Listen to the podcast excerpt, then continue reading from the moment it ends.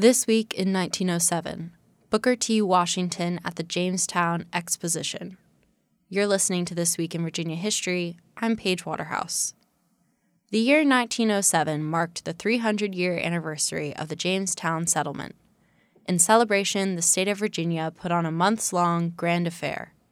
The event was modeled after world fairs and exhibitions that were popular at the turn of the century. Jamestown Island was unsuitable for such a large scale event, so the exhibition took place in the city of Norfolk. The Exposition Committee constructed new buildings to showcase the era's technological advancements. A variety of exhibits flaunted the groundbreaking artistic and scientific achievements of the modern age. However, Virginia in 1907 was still the Jim Crow South, so African American inventors were not initially invited to participate.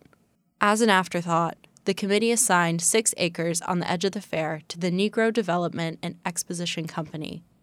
There, the company built a massive hall to house their exhibits, highlighting black culture and history with their work.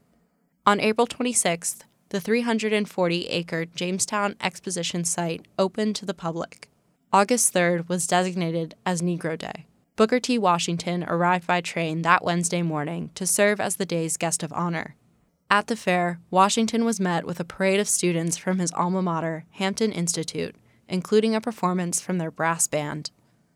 10,000 spectators gathered at the exposition grounds to hear Washington speak. Under the scorching noon sun, Washington delivered his speech, The Opportunities of the Negro in America. He praised the Jamestown exhibition, especially the work of the Negro Development and Exposition Company.